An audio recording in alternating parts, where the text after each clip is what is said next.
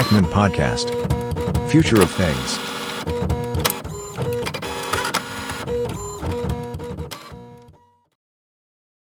สวัสดีครับ สวัสดีคุณผู้ฟังทุกท่านนะครับ ยินดีต้อนรับเข้าสู่ e g g Man Podcast นะครับ คุณอยู่กับผมโดเอกชัยครับ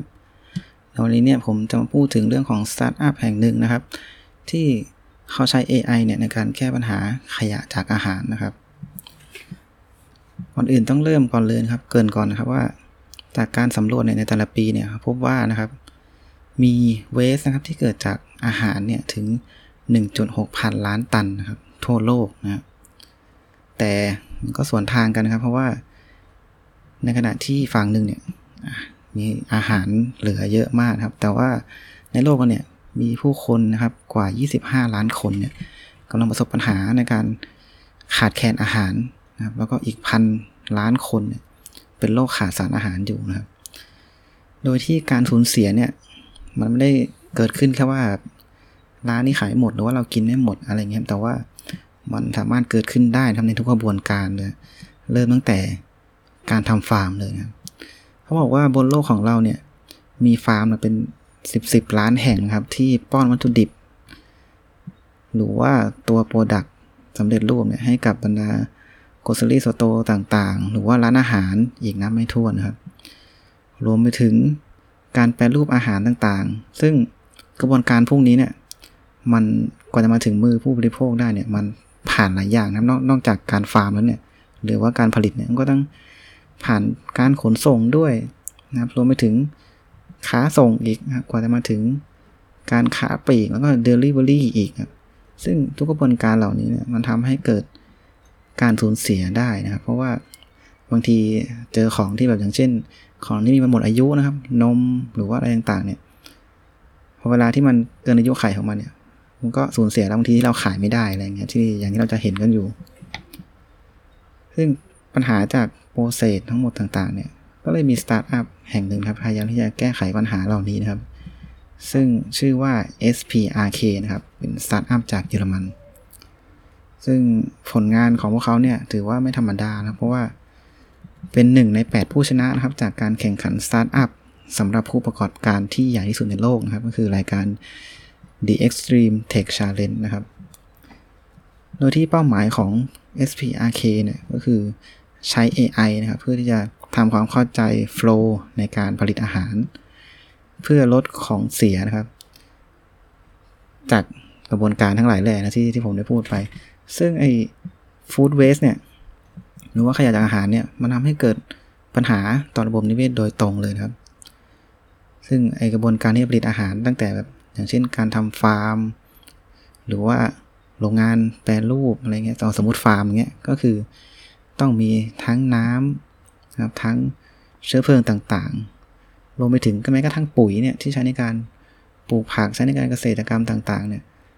ก็ทำให้เกิดการปล่อยคาร์บอนไดออกไซด์ทั้งสิ้นนะครับ ส่งผลให้โลกเนี่ยเกิดภาวะเรือนกระจกหรือว่าโลกร้อนอย่างที่เราทราบกันดีนะฮะซึ่ง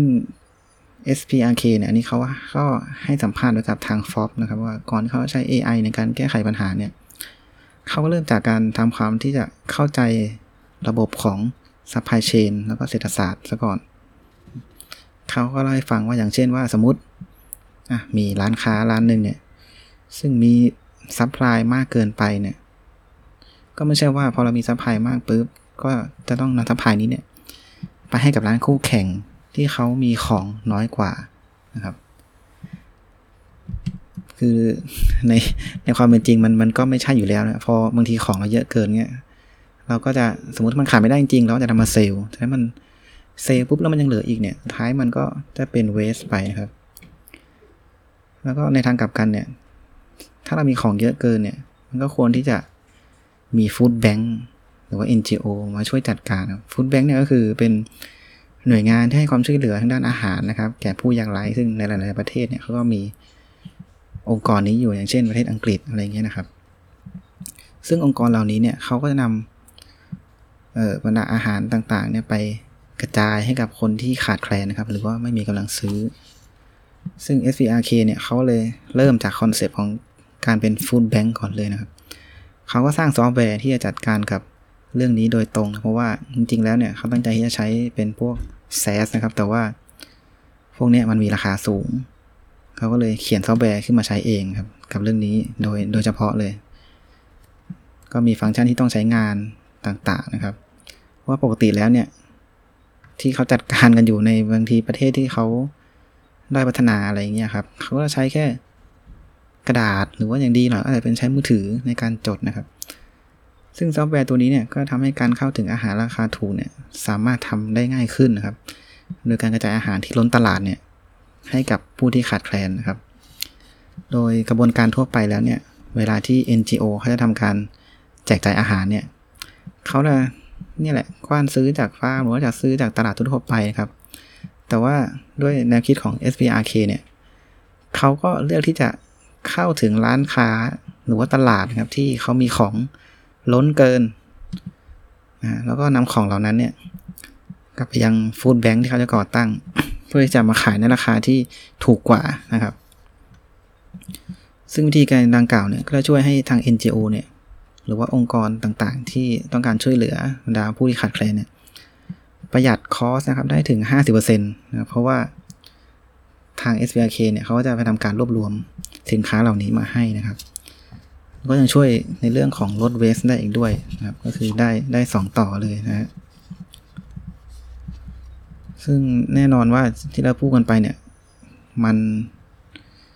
แนวคิดเนี่ยมันมันเป็นแนวคิดที่ดีนะครับ แต่ว่ามันต้องอาศัยความร่วมมือจากหลาย ๆ ฝ่ายนะครับแล้วก็ต้องใช้เวลานานมากกว่าจะเกิดกว่าจะที่มันจะเกิดขึ้นจริงได้นะครับ เพราะว่าสิ่งที่ SBRK เขา ได้แพลนไว้เนี่ยมันก็คือตั้งแต่กระบวนการต้นเนี่ยก็คือ เริ่มจากใช้ AI ก่อนเลยนะครับ เข้ามาคาดการนะครับทำนายตั้งแต่การทำฟาร์มเลยรวมไปถึงการส่งของ ซึ่งมันต้องใช้การ cooperate ในหลายฝ่ายครับ ไม่ว่าจะเป็นตัวเกษตรกรเองธุรกิจนะครับ ในส่วนของภาคการค้ารวมไปถึงภาคอุตสาหกรรมนะครับ จึงจะทำให้แผนการ คอนเซปต์ทั้งหมดที่เขาวางไว้เนี่ยประสบความสำเร็จได้นะครับ ซึ่งถ้าหากไอโครงการนี้มันไปด้วยดีเนี่ย นอกจากจะลดการสูญเสียของอาหารที่เป็นขยะแล้วเนี่ย แน่นอนมันก็ช่วยลดการก่อภาวะเรือนกระจกได้นะครับ แล้วก็สิ่งที่จะตามมานอกจากนั้นแล้วเนี่ยก็คือ การทำให้ผู้ที่ขาดแคลนนะครับ หรือว่าเข้าถึงอาหารได้ยากเนี่ย มีอาหารกินนะครับ อย่างที่ควรจะเป็นครับ ก็ถือว่าเป็นโปรเจกต์ที่น่าสนใจเลยนะครับอย่างหนึ่ง กับการนำเทคโนโลยีมา ประยุกต์ใช้ได้อย่างถูกจุดนะครับ ยังไงก็เราก็รอติดตามกันแล้วกันครับว่าโปรเจกต์นี้เนี่ยจะเปลี่ยนแปลงโลกของเราได้มากแค่ไหนนะครับสำหรับวันนี้ก็มีเพียงเท่านี้นะครับ ผมขอขอบคุณนะครับ บทสัมภาษณ์นะครับจากทาง f o x ด้วยนะครับผมก็อย่าลืมนะครับผมฝากติดตามเอกแมนนะครับทาง Blockdit แล้วก็ทางพอดแคสต์ทาง Facebook นะครับ รวมไปถึงแพลตฟอร์มในการฟังพอดแคสต์ต่างๆ ที่ท่านสะดวกนะครับสำหรับวันนี้ก็ขอขอบคุณแล้วก็สวัสดีครับ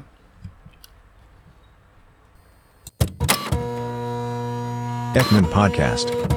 Future of Things.